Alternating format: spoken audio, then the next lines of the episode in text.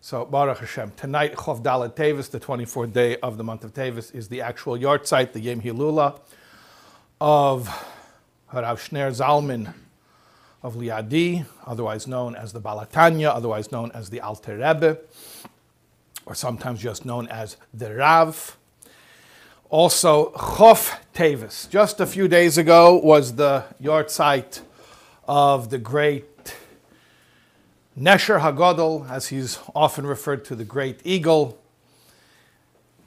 Reb Moshe ben Maimon Hasfardi, the Rambam. And I will tell you something that's an interesting Hashgacha Pratis. Chav Dalet Tevis is the yahrzeit of the Alter Rebbe, and it's almost the yahrzeit of the Rambam. What do I mean it's almost the yahrzeit. In addition to the fact that 20 is close to 24. But there's a famous sefer called Tzemach David, which was written by a Talmid of the Rema, and he writes various histories.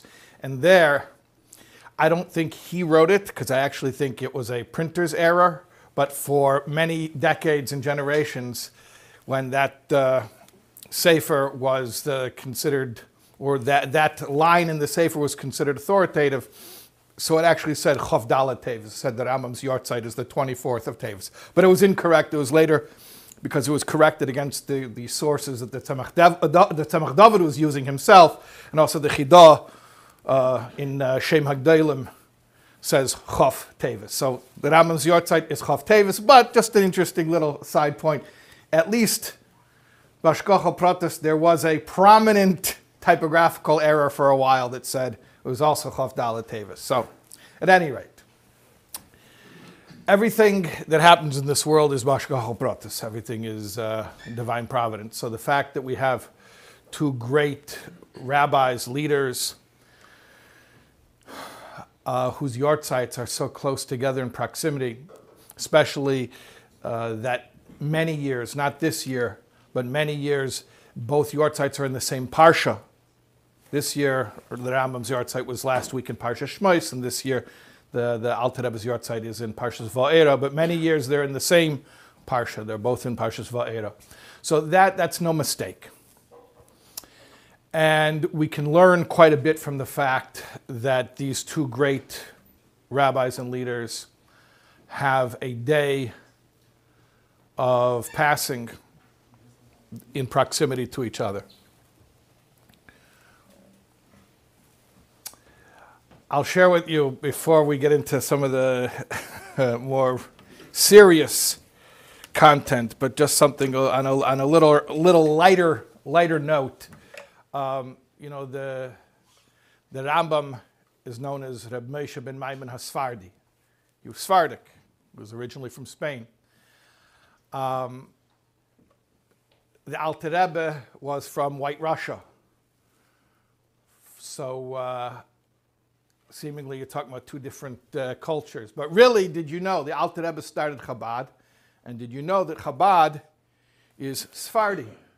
Yes, it's true. Chabad is Sephardi. This was explained to me once I heard this. Okay, how, how is Chabad Sephardi? Even though they're from White Russia, huh? Ah, okay. So how, how so? Okay, that's a pretty outrageous claim. How are you gonna make this? How are you gonna back that up? Okay, okay. So I'll explain to you.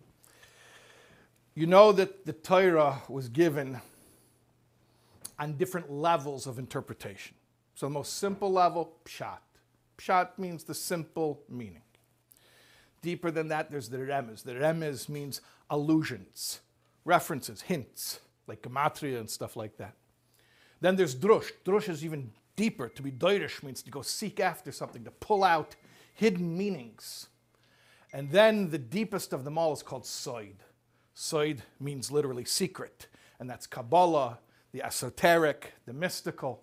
So we call that, the acronym, we call that the Pardes. Pardes means orchard, but it also means Pshat, Remez, Drush, Soid. So when you learn Torah, you're going through the Pardes of Torah in that order deeper, deeper, deeper, deeper. So I'm just saying this on a lighter note, but Chabad is Sephardi because most people go Pshat, Remez, Drush, Soid. We go Soid, Pshat, Remez, Drush. First, you'll learn the esoteric, you learn the Kabbalistic, the deep, the spiritual, and from there, you get the rest of it, it all falls into place. It's a joke, but it's not such a joke also, because if somebody, you know, the Vilna Gaon said, it's interesting to mention the Vilna Gaon and I share about the Alter Rebbe, and we'll actually mention him later as well. But uh, he said that one who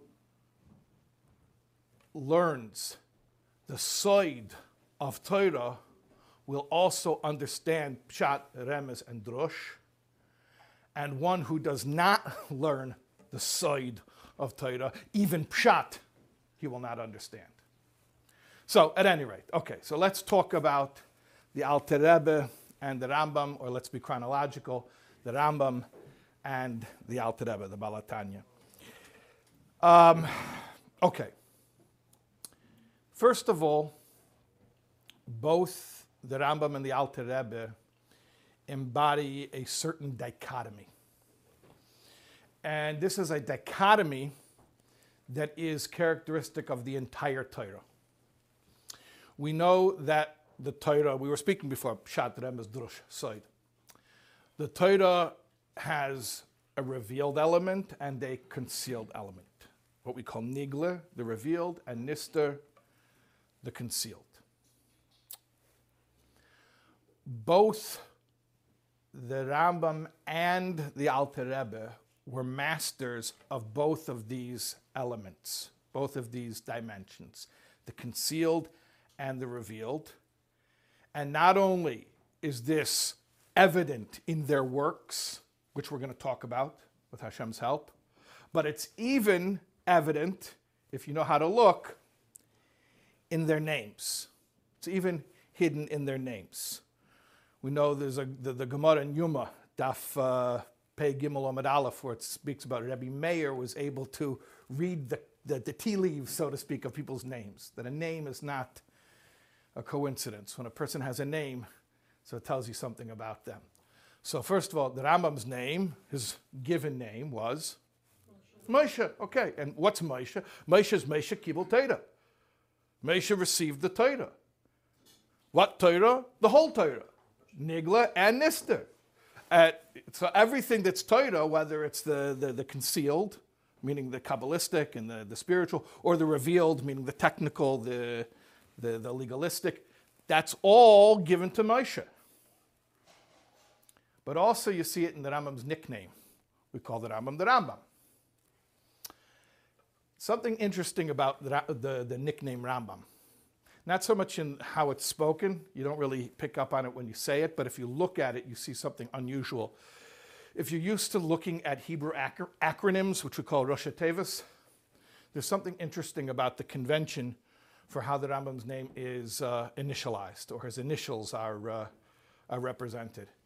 Normally speaking, the convention is that when you have a, a, a Rosh Tevis, Rosh means the heads of the letters, when you have initials, you don't use the uh, forms, the Mantzapach, right? The final mem, the final nun, the final tzaddik, final pei, final chof.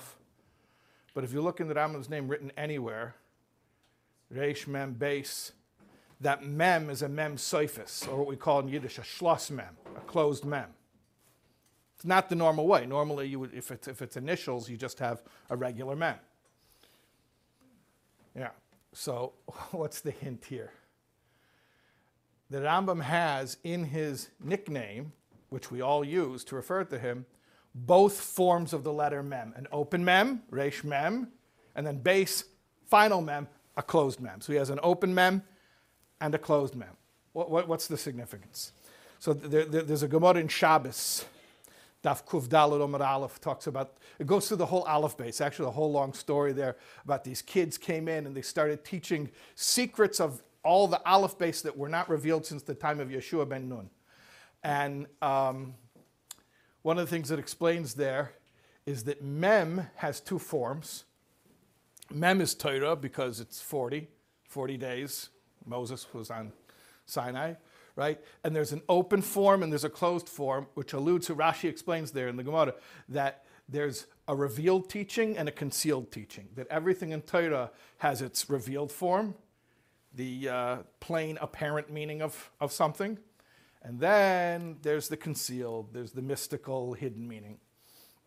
I remember uh, Rabbi uh, Adin Steinsaltz, alav hashalom, he was someone was asking him about about uh, how relevant is it learning Gemara? You're learning about Shur Nogech Sapara, that an ox gored a cow, and, and, and who, who, who saw a cow and who saw an ox. And he laughed and he said, The one who learns the case in the Gemara and he thinks that the ox is an ox, he's the ox. in other words, even on the simplest level, it's not talking about an ox. An ox is a mechanism for discussing a legal principle. But you get even deeper, the ox is not an ox, the ox is everything is, is everything's hinted, hinting to something on a deeper level. That's the way the whole Torah works. So you have in the Rambam's name the open mem, meaning the open apparent stuff, legalistic stuff, and you have the closed mem, the secrets. Okay, now what about the Alter Rebbe? The Alter Rebbe's name was Schneer. Now, what's the name Schneer? Actually, we, we, we know what the name Schneer means from uh, Shlomo Rav Shlomo Luria, who uh, the, the, the, the, the.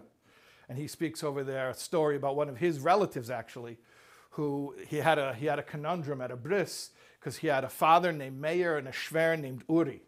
And he didn't know what to name the kid. So, you know this father? of course, he named Schneer.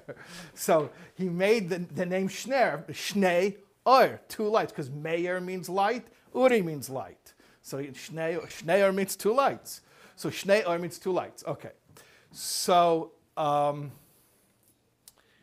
the Alter Rebbe's name being Schnee Or is no mistake because the Alter Rebbe is known as Balatanya and he's also known as Bala Shulchan Aruch. He wrote a book of Chassidus, the Tanya, and he wrote a book of Halacha, the Shulchan Aruch. So the two lights, Torah are, all of Torah is called light, but he had both lights, Nigla and Nista, the, the, the revealed form and the, and the, and the concealed. Um, also, by the way, it's connected to this week's Parsha, Parsha's Va'era, because Va'era is the letters. If you rearrange the letters, you have Oir, Aleph. Va'era, the letters of Va'era, which is the name of this week's Parsha, which very often both your sites are in that week, is Oir, Aleph Avresh, Aleph. So what's Oir Aleph? Oir means light. Then Aleph, we were talking about initials before, Rosh Tevis before. Aleph is the initial of the word Oir. So what's going on there? The first Oir is spelled out. The second Oir is hinted to. It's just the Aleph, just the first initial. Again, the two lights the one light that's spelled out in full, and the other light that's just hinted to because it's the hidden mystical teaching. So it's, again, the, the idea of two Torahs, hidden and revealed, being all different, uh, call it body and soul of, of, of one Torah. Okay. Now let's talk about a little bit how in the works of the Rambam and the, the Alter Rebbe, the Balatanya, you actually see Nigla and Nister because the you know we could we could look at the hints in the names, we could look at the hint in the parsha, but you know, tell me actually what did they do that constitutes nigla and nister. So we'll start with the Rambam. The, the Rambam, obviously, his contribution to Nigla the Torah is, is, is obvious and unique.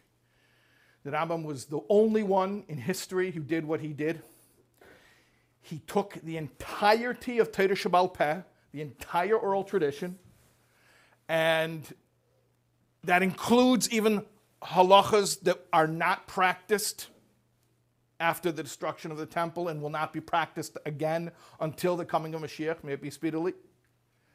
And he took everything, and not only did he figure out how to decisively rule, you learn the Gemara, it's not so simple who won the argument. It's not so simple to follow. Okay, what's the bottom line? So not only was he able to extract the bottom line from each and every Talmudic argument, but the organization. The organization is, is, is mind blowing. The way the Rambam put everything together in, in such a, an intuitive way, you know, like Apple products are intuitive or supposedly intuitive. Intuitive means something is where you would think to look for it. Mishnah Torah is so intuitive. The way that it's organized, where everything is, everything's a building, everything's a structure. everything you learn sets the scene for other things that you're going to learn later. So, what, what, what did, what did the, the, the Rambam do as far as Nigla the Torah, the revealed dimensions of the Torah? That, that, that's obvious. Now let's talk about what he did in the area of Nister. Because the Rambam did not write Kabbalah. The Rambam did not write Kabbalah. In those days, Kabbalah was still very undercover. And he even mentions this, he alludes to this in Mishnah Torah, in Hilchas Yesodei HaTorah. He says there's something called Maisa Merkava that is not openly studied. And in the first two prakim of Mishnah Torah, he gives some hints about it. He gives just like the, the, the basic, the basic basics.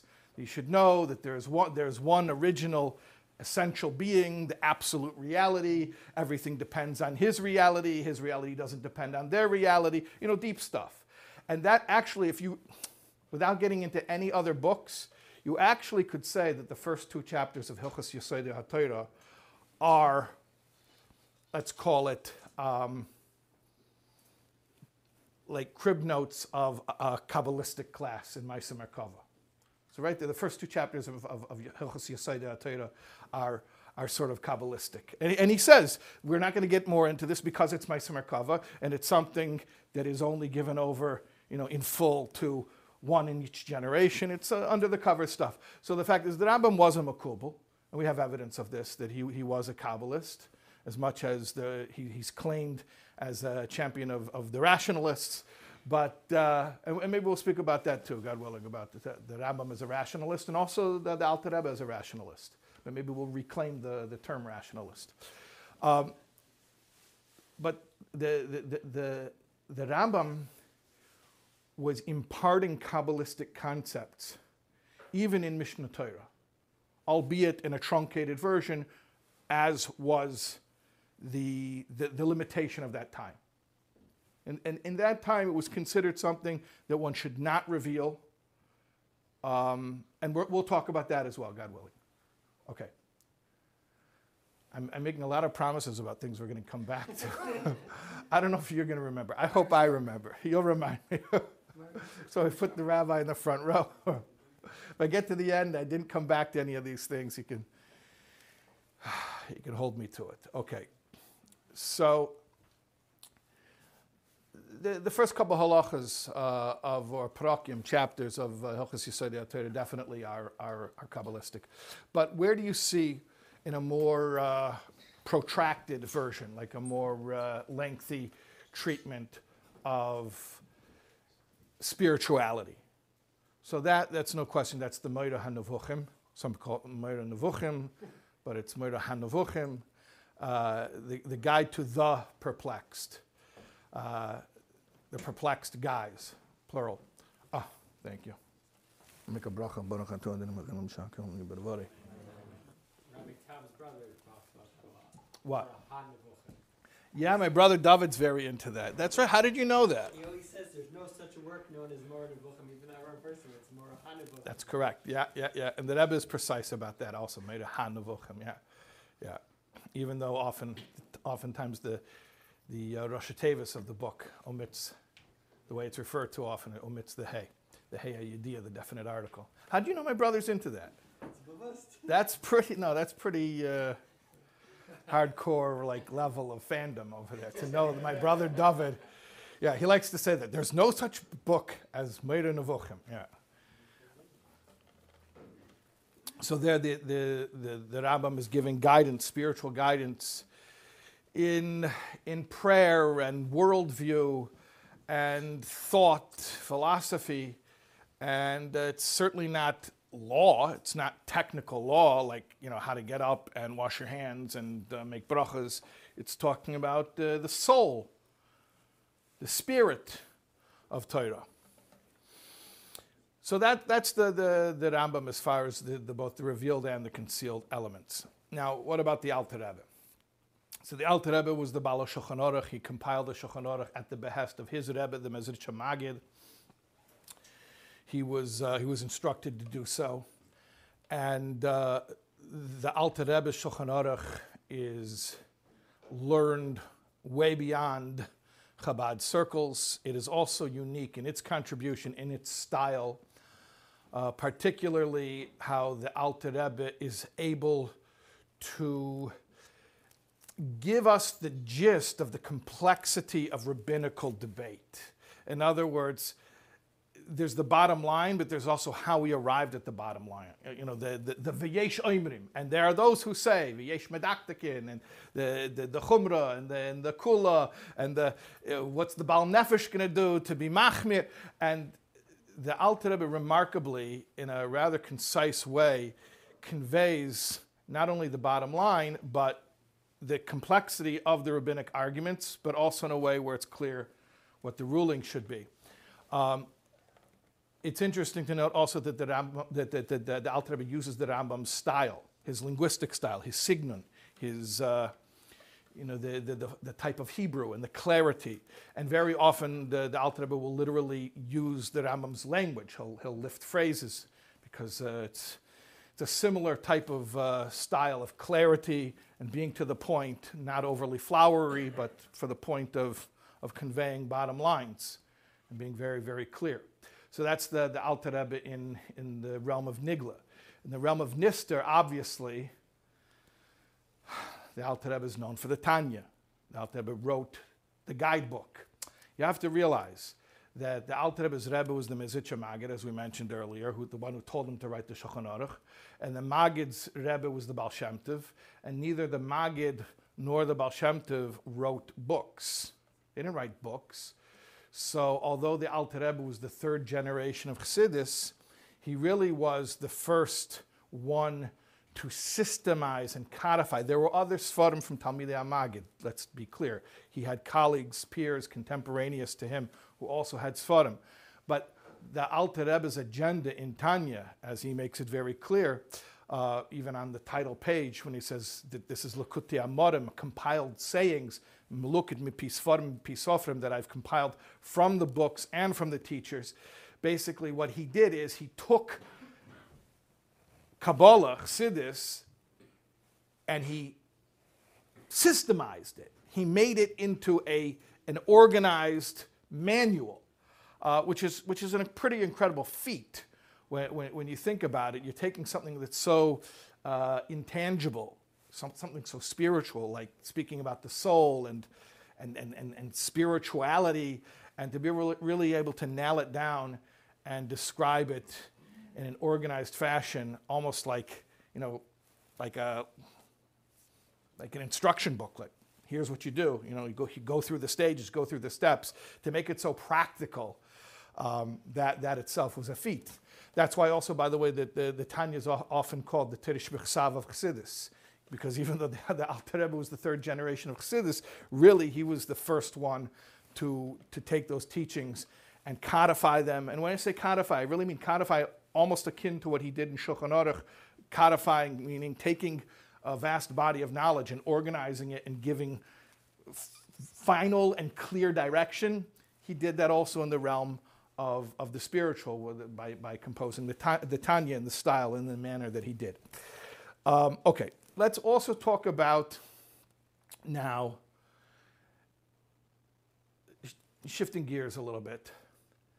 The Rambam and the Alter Rebbe having similar, I would say, having similar functions as leaders at the juncture in history where they came into, into uh, their leadership role. And, and this is related, this will relate back to the works that they compiled. Uh, and this is also connected to Parshas Va'era. What's Parshas Va'era? Parshas Va'era is, is, is telling Moshe uh, the Jews are at their low point. I mean, this is the lowest of the low point because this is even af- not only after they were enslaved, but then they don't even have straw anymore to make their bricks. And, and they're broken. They're at a point where even when at the end of last week's Parsha, Moshe goes to tell them, hey guys, good news, we're going free. And they couldn't even listen to him, "Mikoitzer ruach, from the shortness of breath, meaning they were totally uh, demoralized. And, and Moshe's job in Parshas Va'era is to lift up the people in a time of demoralization and to tell them, everything's going to be good. And, and even more than that, to tell them, um, Ani Hashem. I, I am God, meaning you're going to know Hashem. And even, even the, the Pasuk says that, uh, that the point, the purpose of taking the Jewish people out of Mitzrayim is that they should know Hashem. So here they are, they're in this crisis, not just the brutality of enslavement, but, but spiritually, they're in a crisis. Um, and they're being told, but it's going to be good and you're going to know God. So both the, both the, the Rambam and the Alter Rebbe had similar functions as leaders. Uh, the Rambam came along at a time of, of, of, terrible crisis. I mean, his, his biography itself. Last year we gave a class, by the way, uh, on, the, on the life of the Rambam. So if you're interested in the biography of the Rambam with more details about his life and his journeys, uh, I think that's on Soulwords. I don't remember. You go to soulwords.org and you search Rambam. Soulwords.org is my, my site. So all this stuff, this, this video too will go up on soulwords.org. But if you want to see last year's class we gave on the, the, the Rambam biography, go to soulwords.org, you search Rambam, and uh, there's a whole class we gave on the biography of the Rambam. But without getting into the whole life story, I mean, he was fleeing. He, the reason he had to leave Spain, his family had to leave Spain, is because of the, the, the, the Almohad uh, fundamentalists who were uh, oppressing non Muslims. And uh, when he arrived in Egypt, of course, uh, he, he found that the community was uh, spiritually very, very, uh, they, they, were uh, uneducated. the ignorance was, was, was ramp- rampant. Uh, the, the Karaite influence was rampant. Um, and, and then also in areas where he didn't live, like, like Teiman, like the Yemenite Jewry, who were in crisis, serious crisis at that time. And he, was, he strengthened them through correspondence the famous Igeris Teiman, and also uh, in, in a similar way, the Igeris Hashmad. So the, the Rambam was dealing with Jews who were in, in, in, a crisis situation and lifting them up and, and, and reassuring them of their identity and giving them hope. And, and not just hope like hollow promises, but educating them. Educating. So helping them to know God. So taking people who are in a serious crisis situation and not only giving them hope and cheer, but then educating them that, that they, should, they should know God. Um, his birthday Pesach. Hmm? His birthday And his birthday is also Erev Pesach. That's right, which is also connected to redemption. That's right. And I'll tell you something else that's connected from the, the Rambam to redemption is that he's buried in Tveria. And according to the Medrash, when the Sanhedrin reassembles, when Mashiach comes, it'll reassemble in, in Tveria. So Beshkochel Pratis, the Rambam's buried in Tveria, so he'll be ready when we have our all-star team assembled. Have first pick, Moshe Ben Maimon Asvardi. So uh, I'll tell you also regarding Mashiach. This is a little, I'm getting a little ahead of myself, but you, know, you mentioned Mashiach and you get excited. You, by the way, I learned this also from the Rambam. You got to get excited about Mashiach because um, in in Hilchas Para Aduma, yeah, when the, when the Rambam's speaking about paraduma, and uh, he, he says when, you know, that there were nine red heifers for purification rites, for purification rituals. And then he says, and there's going to be another one when Mashiach comes. He gets all excited and says this little tefillah. So there's a sikha that Rebbe explains, like, why, why, is the Rambam like davening all of a sudden? He says that's, that's also halacha. The halacha is that when you mention Mashiach, you can't hold yourself back. You got to daven for it also. Right? So you mentioned Mashiach. I got excited. The Rambam is, well, of course, we know that many people know that Rambam was a descendant of Yehuda Hanasi, which the Rambam's function in his generation as a codifier is very similar to the function of his ancestor Yehuda Hanasi, who was the redactor of the Mishnah. Yehuda Hanasi did something was also controversial at the time. He he was the first to take Torah Shabbal Peh, to take the oral law and to put it into writing, which you weren't supposed to do. But he said, Ace Las, Lashem, it's, it's do or die, you got to do it. So his descendant, the Rambam, did a similar thing. He started uh, to push the envelope and saying, you know, it's, it's not enough that people have access to the, to the written Gemara because they don't know what to do with it. They can't follow it and, and, and they can't come to They can't open up a Gemara. The average person can't open up a Gemara and figure out how to live a Jewish life. So I'm going to just take the plunge and write down the bottom line. So um, he gets that. I guess it's in his blood. He gets that from from Yehuda Nasi. He comes from Yehuda Nasi. But this is the Mashiach tie-in. Yehuda Nasi is from Hillel. Hillel is from Beis David, from the Davidic dynasty. And just like the Rambam writes in the Laws of Kings, Mashiach will be a descendant of King David. So the Rambam actually was a descendant of King David. So at least uh, pedigree-wise, he had those credentials. And, and if you look through the credentials that the Rambam himself writes about Mashiach, uh, he seems to fit the bill pretty well. And the Ruzhiner Tzaddik, Rabbi Yisrael Ruzhiner, Rabbi Yisrael Friedman, he actually writes that uh, the Rambam was Mashiach Shabbat He was Mashiach in his generation. So, uh, oh, and I should mention to you, the Alter Rebbe traces his lineage to the Maharal of Prague, and the Maharal also traces his lineage to King David through, also through Yehuda Hanasi. So they were like, I don't know, distant cousins. But the point is, the Rambam and the Alter Rebbe were distant cousins. The point is, they're both descendants of King David. So there, there's your Mashiach tie-in. And when the Rambam wrote Mishnah Torah, and he wrote how to live a Jewish life, he dafka included laws that will not be applicable until Mashiach comes. That itself is messianic. The idea of writing a Shulchan Aruch, of writing a guidebook for Jewish life, and specifically including laws that will only be applicable when Mashiach comes, that itself, the Ruzhiner says, the same Ruzhiner says.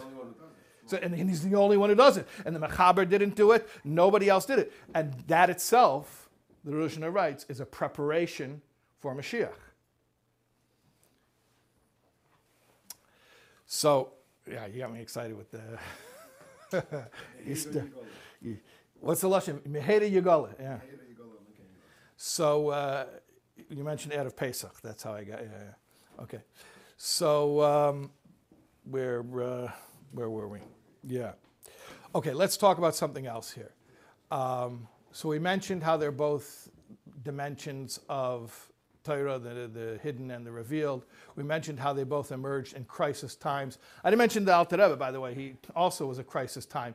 I mean, the Baal Shem Tov was, uh, the Baal Shem Tov came upon the scene at a time, at least for European Jewry, where um, there was a great disenfranch- disenfranchisement of, of, of uh, the masses, and the whole Toras Baal Shem Tov was meant to bring them back into the fold. And uh, similar to the, the Rambam, where he writes in his Hakdama that what he's doing is a response to the crisis, he says, Look, how am I justifying the fact that I'm writing such a book? Is that um, people can't manage anymore without such a book. So I have to do it. I have no choice over here. Um, the Alter Rebbe's Shulchan Aruch also in the Hakdomas Harabonim uh, B'nai HaMechaber, which was written by the sons of the Alter Rebbe, they use very similar expressions to the, uh, to the, to the Rambam's Hakdama to Mishnah Torah. And they also say that, again, this was done as a response to a crisis, that if we don't record this kind of stuff, it's going to be lost. People are not going to be able to do this on their own. So a similar response. I should also mention um, that both the Rambam and the Alter Rebbe, in addition to their great genius, which is undisputed, were incredible humanitarians. Um, and that, and that ties into the fact that they were leaders in, a, in, in times of crisis, that they responded to both spiritual and material crises, and they gave of themselves to everyone. The, the Rambam famously, we know about uh, his humanitarian efforts as a doctor, uh, we, we know his schedule, his grueling schedule, seeing, seeing patients when he was uh, in Egypt. And uh, the Alter Rebbe also, as far as his humanitarian efforts, maybe not as well known, but when he got married, he, re- he received a significant dowry from his father in law, uh, who was a, a wealthy Jew from Vitebsk named Segel, and he gave him a substantial amount of money. He, he, he immediately used the funds. The Alter Rebbe never lived uh, in any type of luxurious way. He used the funds to create um, uh, uh, free loans for farming. He believed very strongly in uh, giving Jewish people uh, a chance to live off of the land, to become somewhat financially uh, independent, and that he felt that it was a better way of life than, uh, than in the urban areas. So they both uh, did quite a bit when it comes to humanitarian efforts. And also with the Alter Rebbe, you know, the Yechidus, the, the one-on-one audiences, he writes about it, he, he alludes to it in the, in the compiler's forward to Tanya. Um, but the Alter Rebbe was a spiritual doctor, and he was seeing people constantly. He was, he was, he was giving people personal audience constantly about all types of issues, um, not even spiritual guidance, but questions of how to make a living and, and, and, of health and, and relationships. And he was completely given over to that type of service. Uh, it's, it's rather remarkable because when you think about the, the Rambam and the Alter Rebbe as far as their intellectual achievements, it's really, I mean, I don't think we can sufficiently wrap our minds around it, what, how an individual without a computer, without a research department, like how either of them accomplished what they even one of their works, like if you take the Rambam, just Mishnah Torah without anything else, is, is, is really unfathomable how a human mind was able to do that. Um, so they were incredible geniuses, and at the same time, and this is something you don't find really in the world, as, as great as their minds were, they had these great hearts. It's like, you know, you, you have like you know, an Albert Einstein, you know, and he's, he's, he's in, his, in his laboratory with his chalkboards writing formulae on the chalkboards and he can't be disturbed. And, and everyone understands because he's Einstein. He's, he's, he's, he's got to focus on, on the numbers and on the ideas and he can't, uh, he can't be he can't be Albert Schweitzer and running around and uh, being a humanitarian. And then the same thing, you know, you understand, a humanitarian, that they're, they're not going to be a professor, they're not going to be an intellectual, uh, at least not uh, in any serious capacity because they're running around helping people. But to find someone who has both that kind of mind and that kind of heart is, is exceptionally unusual, if, if not unique. We find singular occurrences where, where somebody of that intellectual caliber is also known for compassion and service and being a humanitarian. They just don't normally go together. Don't they say that Rebbe also is the lead of Chesed because it's the first of the seven of Zah, or the seven Rebbeim? So yeah, the, the Alter Rebbe also yeah could be uh, if you uh, count the uh, Oh, you want to talk about the famous story of Yom Kippur? Maybe we should, especially we're in the, the Enokel of the Alter Rebbe's house. So we'll tell the story. The Alter Rebbe, this was actually an, uh, a secret story. This was told by the Rebbe Rayatz, the uh, Rebbe Yosef Yitzchak, the sixth Chabad Rebbe. He told it to his successor, to the Rebbe. And um, it was not a known story. The Rebbe revealed it. Actually, the Rebbe revealed it for the first time. The Rebbe said the first time he revealed it, he didn't do it with the proper pomp and circumstance. So then Rebbe told it again decades later with more, uh, more fanfare. But the first time the Rebbe told the story was at the first, the Rebbe's first maamar, official uh, maamar accepting the, uh, the mantle of leadership in 1951. Coming, we're coming up to Yud Shvat, the 10th day of the Hebrew month of Shvat, which is the anniversary of the Rebbe's accepting leadership. So at his inaugural discourse, the Rebbe told the story about the Alter Rebbe. Um, one Yom Kippur in Shul, all of a sudden he took his tallis off of his head and he left Shul on Yom Kippur and he disappeared. And where did they find him? Where had he gone? There was a woman on the outskirts of town who had just given birth. And the Alter Rebbe went and on Yom Kippur chopped wood and made a fire and boiled water for her to attend to this, this woman's needs. So we're talking about incredible minds with incredible hearts, and it's just unusual to, to encounter that, that combination. Okay, now let's, let's, let's talk a little bit about the fun stuff. Okay, controversy. Everyone likes controversy. Jews love controversy, right? Okay, let's talk about controversy. Um, it's remarkable to, to think about this, but the, the, the, the Rambam was not universally accepted in his lifetime. He was a controversial figure. And uh, his books were burned, and he was condemned as a heretic. Now, mostly that happened in France where they didn't know him, or some say because they couldn't read his Arabic, so they didn't know what he was really saying. But it wasn't just the Arabic because Mishnah Torah was written in Lashon HaKodesh, and they didn't like that either. They thought it was audacious. Basically, the fact that he said, look, guys, if you only have two books in your house, and he, I'm, I'm kind of paraphrasing, but it essentially says in his preface to Mishnah Torah, says, if you have two books in your house, if you have a Chumash and you have my book, you'll be okay. so people thought, that's chutzpah, how dare he say that? Also, people thought that he's going to like sort of like uh, sidestep the whole uh, Talmudic dialectic, you know, where, where you analyze and you, uh, you have to figure things out, and he's just going to spoon feed people. But the point is, he was a controversial, controversial figure in his lifetime. Now, the Alter Rebbe also was the subject of, of, of controversy.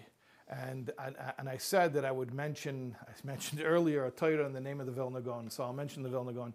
There was a letter, there's a letter, well, first of all, there's a famous letter that's in Igeres HaKodesh of the Alter Rebbe, uh, Igeres Chof Hey, Siman Chof Hey, where the Alter Rebbe is explaining or defending certain misunderstandings that the opponents of Hasidism had about certain statements in the Sefer known as Tzavos Harivosh. Harivosh is Reish Yud Beis Shin, Reb Yisrael Baal Shem. So I told you earlier, did the Baal Shem Tov ever write a Sefer? No, he didn't. He didn't. I told you earlier, the Baal Shem Tov and the Maggid never wrote Sfarim. But there were um, collected teachings of the Baal Shem Tov, and the first one to come out was known as Tzavos Harivosh, and that Sefer was burned, was publicly burned with the chametz. You mentioned Erev Pesach, this is Erev Pesach in a very negative way. Um, and there's a letter, like I mentioned, it's called Siman Chof Hey of Igeres HaKodesh in Tanya. Tanya has five halakim, five portions. The fourth portion is called Igeres HaKodesh. Then there's something else, not to be confused with Igros Kodesh. Igros Kodesh are other letters that the Alter wrote to individuals, to communities that are not part of Tanya. They're, they're correspondences. So that's called Igros Kodesh. Um, in the Igros Kodesh of the Rambam, there's a letter to the community of Vilna, or to the Hasidic community, specifically the Hasidic community of Vilna from Tuf Kuf Nun Zayin. Okay, that is the year that Tanya came out. That's the year that Tanya came out. And he's writing to the Hasidic community of Vilna. Now you have to understand, Vilna was the center of opposition. And it had been for as long as Hasidus existed, meaning from the times of the Baal Shem Tov. And in this letter, the Alter Rebbe is comforting the Hasidic community of Vilna and saying to them, guys, I know your situation. I've been there. And he says, as a student of the Maggid, I went there with Reb Mendel Vitebsker, Mendel Horodoker. We went there. We tried to visit the Chassid. I don't know if people realize this, but the Vilna Gaon's nickname, they used to refer to him as Der Chassid. It's interesting because the Chassidim, we call them Chassidim, they were not called Chassidim at that time, but the Vilna Gaon was the one who was called Der Chassid. So and he says, we tried to visit the Chassid, and, and they, they, they didn't allow. So he says, What are we supposed to do? They have these objections to us, these theological objections, but and he says what they are. They're namely, it's about tzimtzum kipshutai or tzimtzum like pshutai. That means, is Hashem really present here in this world? Like, like, like, uh, like the Zohar says, les asar ponomine, that there's no place devoid of him? Or is it just he's mashgiach, that he, there's no place devoid of his supervision, but he's not actually there? And this was a serious, serious point of contention.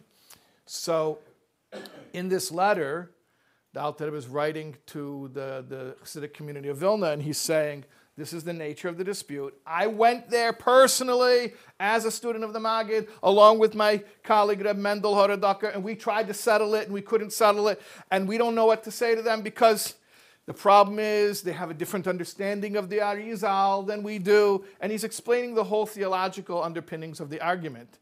And he says, but listen, it's very interesting very interesting. One of the things he says is we need to bring in the Sfardim because they have, meaning the Misnagdim have their understanding of, of Kabbalah, of, of the Arizal and we have our understanding of the Arizal. Let's bring in the Sfardim and ask them what they say how to read the Arizal. He says the Chidah, the Chidah was a contemporary, the Chidah was, the, was we mentioned before, Shem HaGedolim, the Sefer of the Chidah, which is a history, many biographies and dates. So the Chidah was a, was a, was a Talmid of the Ohr HaChaim, the famous Ohr HaChaim. So uh, he said, let's bring in the Chidah and the Sfardim and let them settle what the Kabbalah is really saying. Is God here or is God not here? At any rate, so that's, that's that letter, and I, and I highly recommend to, to read it just because you, you get such a, a snapshot into history. But why I'm mentioning this letter specifically is because of the close of the letter, the conclusion of the letter. So the end of all of that, the Alter Rebbe says to the Hasidic community in Vilna, and he says like this, he says, listen, you're telling me that they burnt Tzavos HaRivosh. You're telling me that you're like horrified. And I'm telling you,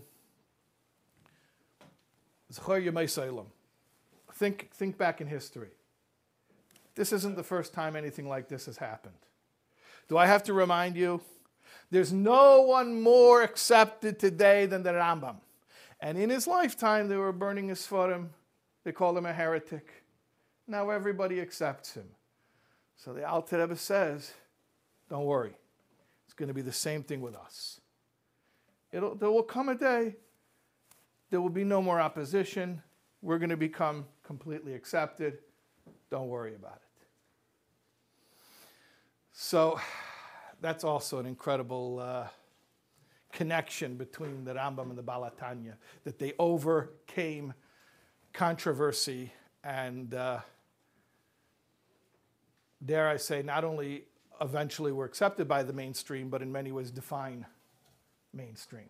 Did they accept it within Hasidus itself? Hmm? They go to Eretz Yisrael also, another, like from Vitebsk, didn't they go to Eretz Yisrael? The Mendel Vitebsker went to Eretz Israel, yeah. Within, within Hasidus itself, Was the there, Alter Rebbe was fully accepted? oh, there were, oh, come on, you're talking about Jews. So you want to know where there are many disputes within the Chassidim themselves? Yeah, for sure. There were different opinions about how Chassidus should be taught. Yeah.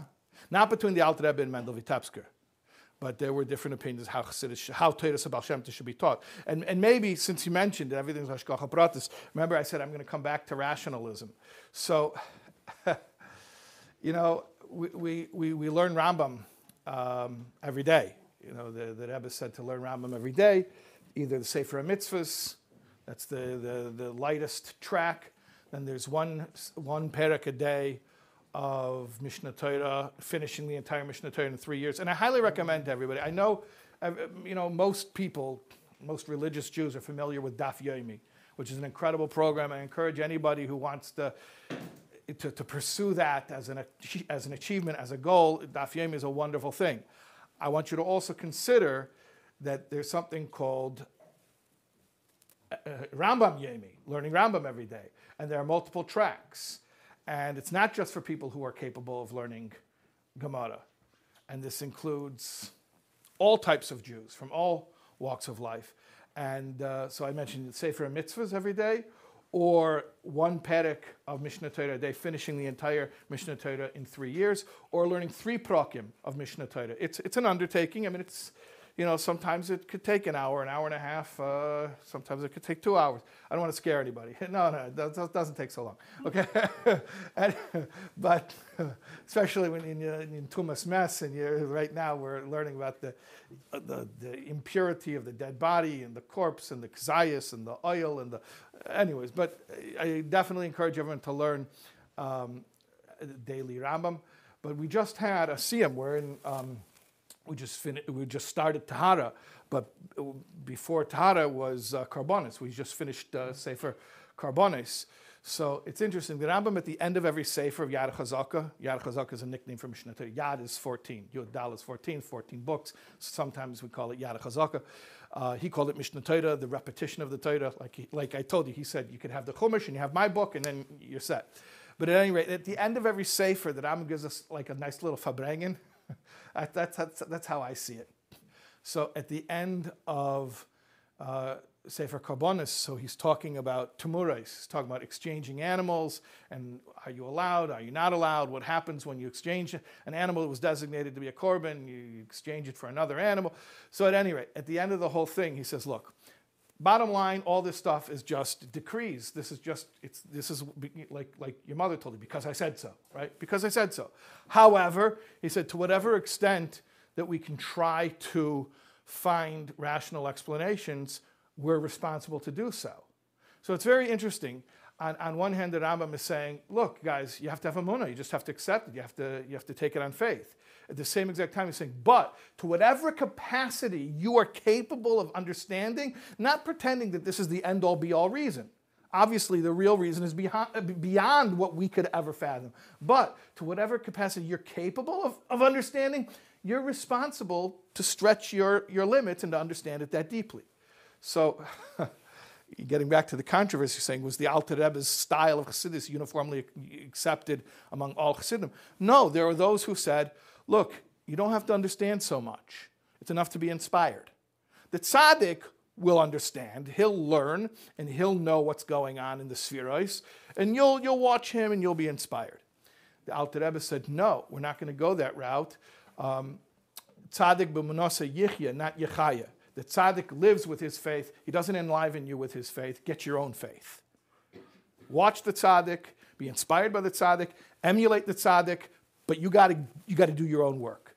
And primarily, what is that work? Rational work. So the Alter Rebbe's whole, why is it called Chabad? Why did he call his school Chabad? Because the whole idea was, of course, this stuff is all Emunah.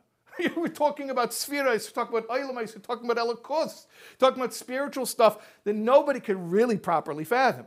Nevertheless, to the extent that you're able to, you have to try. And that was not accepted by all of the, the students of the Maggid.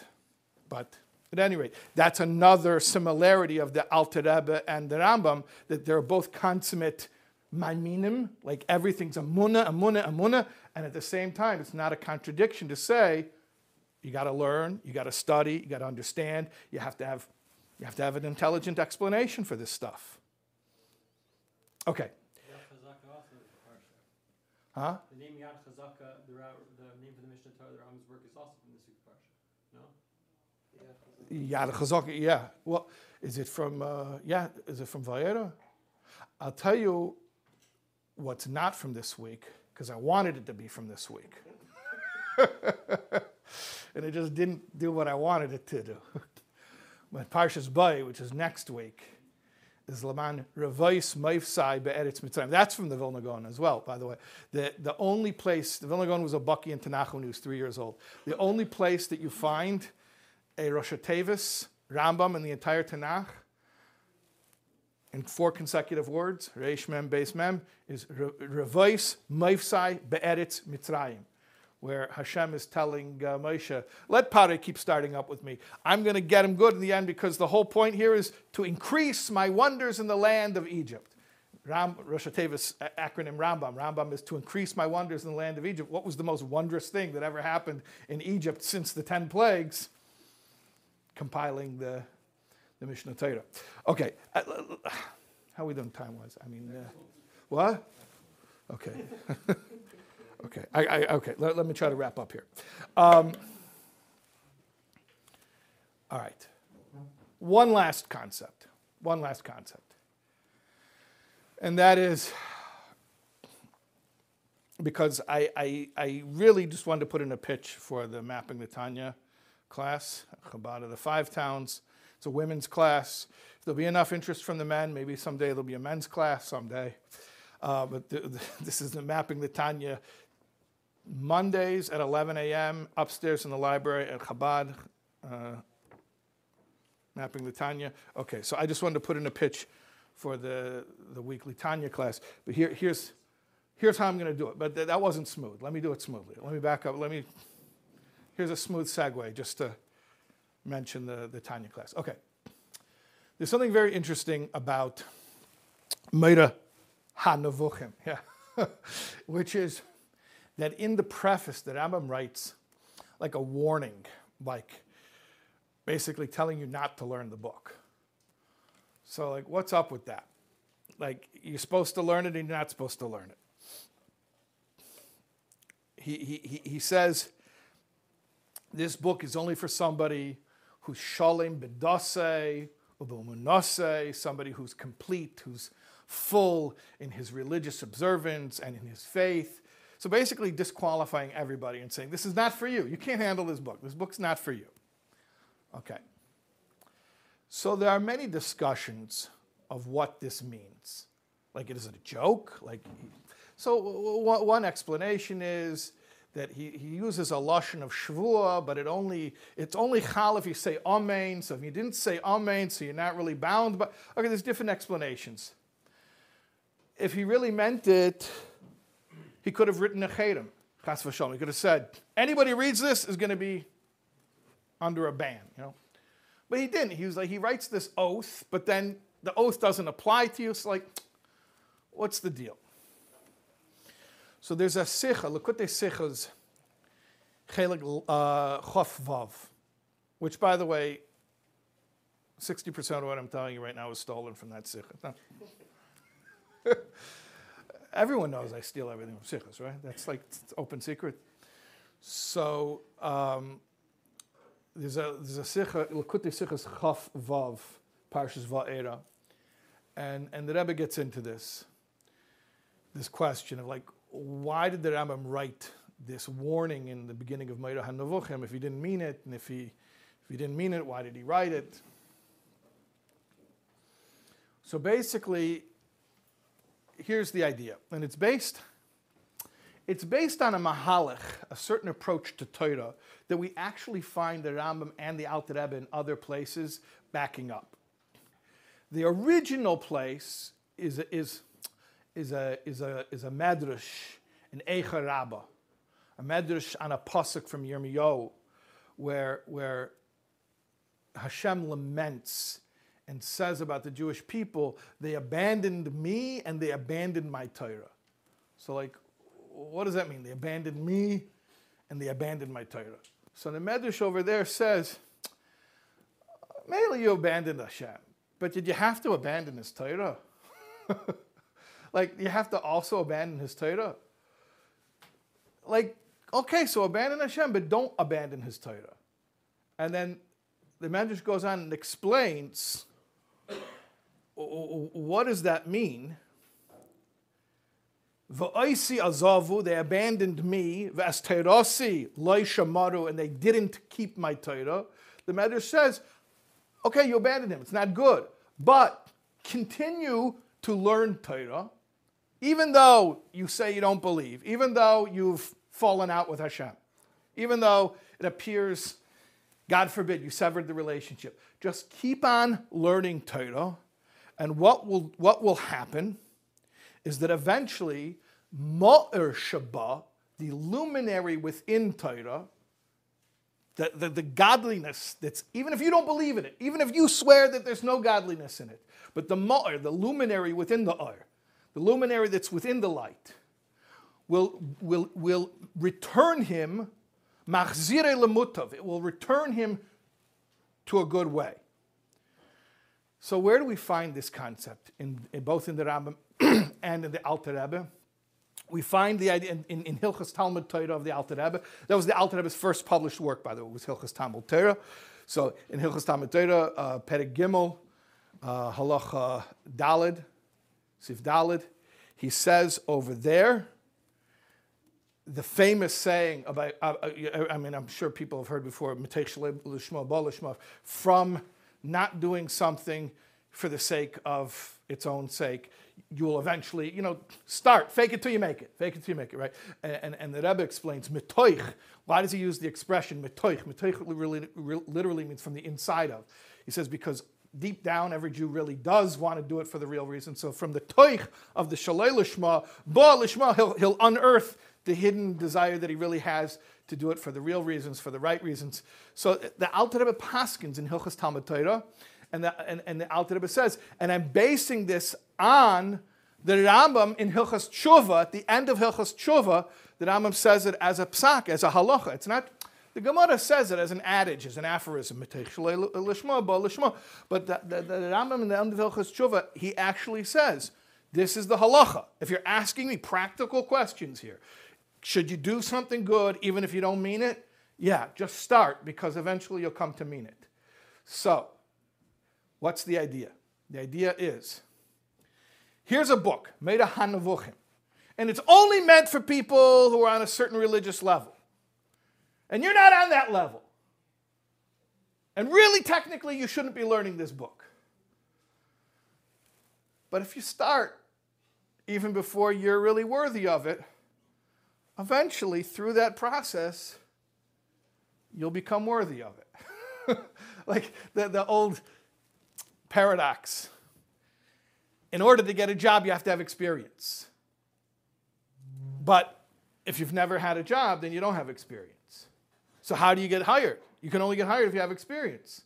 But I've only had experience if I've been hired before.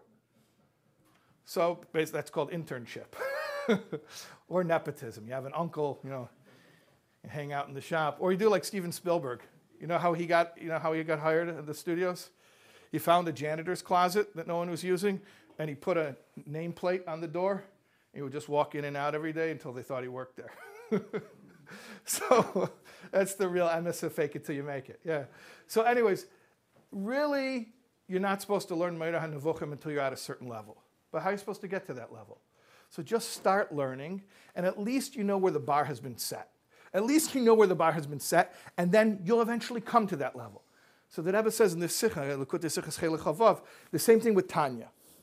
And this is why I want to mention our Tanya Shiur, because this is something that we, we stated very clearly. Anyone who's in the Tanya Shiur, who was at the first, the, when we started, not the first time like three years or whatever, but this time, no, you weren't the first class. Was anyone? So maybe I said it a few years ago, I can't remember, but I for sure said it when we started again this year. I told you, if anyone who's in this year will remember from the first class, I told you that the Alter Rebbe wrote this book as a substitute for one on one audience. And we have a tradition that when you learn Tanya, you're actually having a one on one audience with the Alter Rebbe. Okay. In the Hakdama, in the preface of Tanya, the Alter Rebbe says something.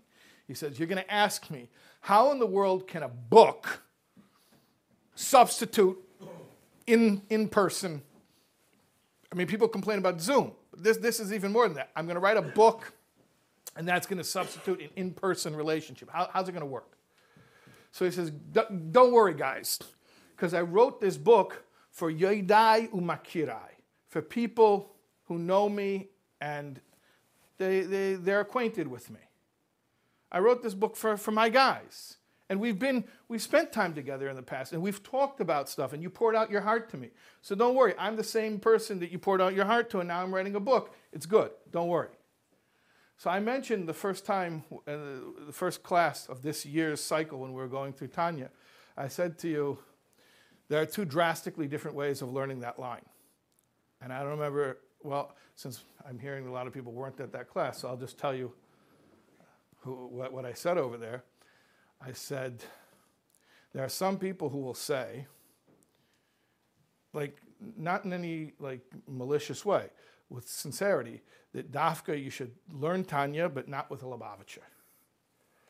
And uh, I, I guess maybe uh, the, the, the concern is there's a certain lack of objectivity, perhaps. You know, maybe, could be. Um, but I want to tell you something. I've I've seen people who are not privy to the mesorah. You know, everything has to have a mesorah. And we have a mesorah, how to learn Tanya, and what Tanya is.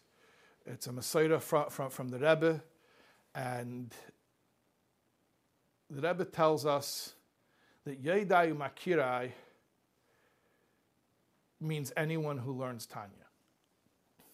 You could learn that book drastically. I've actually been to Tanya Shiurim, where people who are not privy to that mesorah have learned that line, and they said, well, this advice was applicable to people who lived in White Russia in the late 1700s and who knew uh, the Baal HaTanya. And maybe, maybe, maybe you could also find a you know, applicability in your life as well. But I'm telling you, the mesorah we have is the exact opposite, which is not that the Alter Rebbe wrote Tanya for people he knows, but the Alter Rebbe knows everybody for whom he wrote Tanya. And if you read Tanya, you become an acquaintance of the Alter Rebbe. So, same thing. You could read that Hakdama and you could immediately disqualify yourself and say, well, this book isn't for me. This wasn't written for me. Maybe I'll study it as an anthropologist. It's interesting to know what somebody told some people lived at a certain time in a certain place. No. If you're reading Tanya, the Alter Rebbe is speaking to you. He's, he's, he's, he's right across from you. You're in Yechidus. You're at a one-on-one audience, and, and there's a soul doctor who knows you and, and loves you because he says that these, these, are, these are words of love and affection. That, that the, the whole Tanya is predicated on a, on a warm, loving mentor relationship. And uh, if you don't think you have that before you learn Tanya, just start learning Tanya and you'll get it. if you don't have experience, you can't get a job. You don't have a job, you can't get experience. So just start reading and, and, and you'll get it. And the same with Moreh HaNevuchim. Okay, so at any rate, bottom line, the main point is we should learn Torah. Nigla de Torah, Nista de Torah. We need to learn halacha. We need to learn halacha that's applicable today, halacha that's applicable very soon, any second from now when Mashiach will come. We need to learn chassidus. We need to learn hashkafa, machshava. We learn, need to learn a lot of Torah. And ultimately, like it says in, in this week's Parsha, that uh, the whole point of going out of Mitzrayim is to know Hashem. And how do we know Hashem? By by learning. And who are our teachers? Well, to name two great teachers, the Rambam and the Alter Rebbe. So there you go. We got work. we got work to do. Okay? Good? Okay.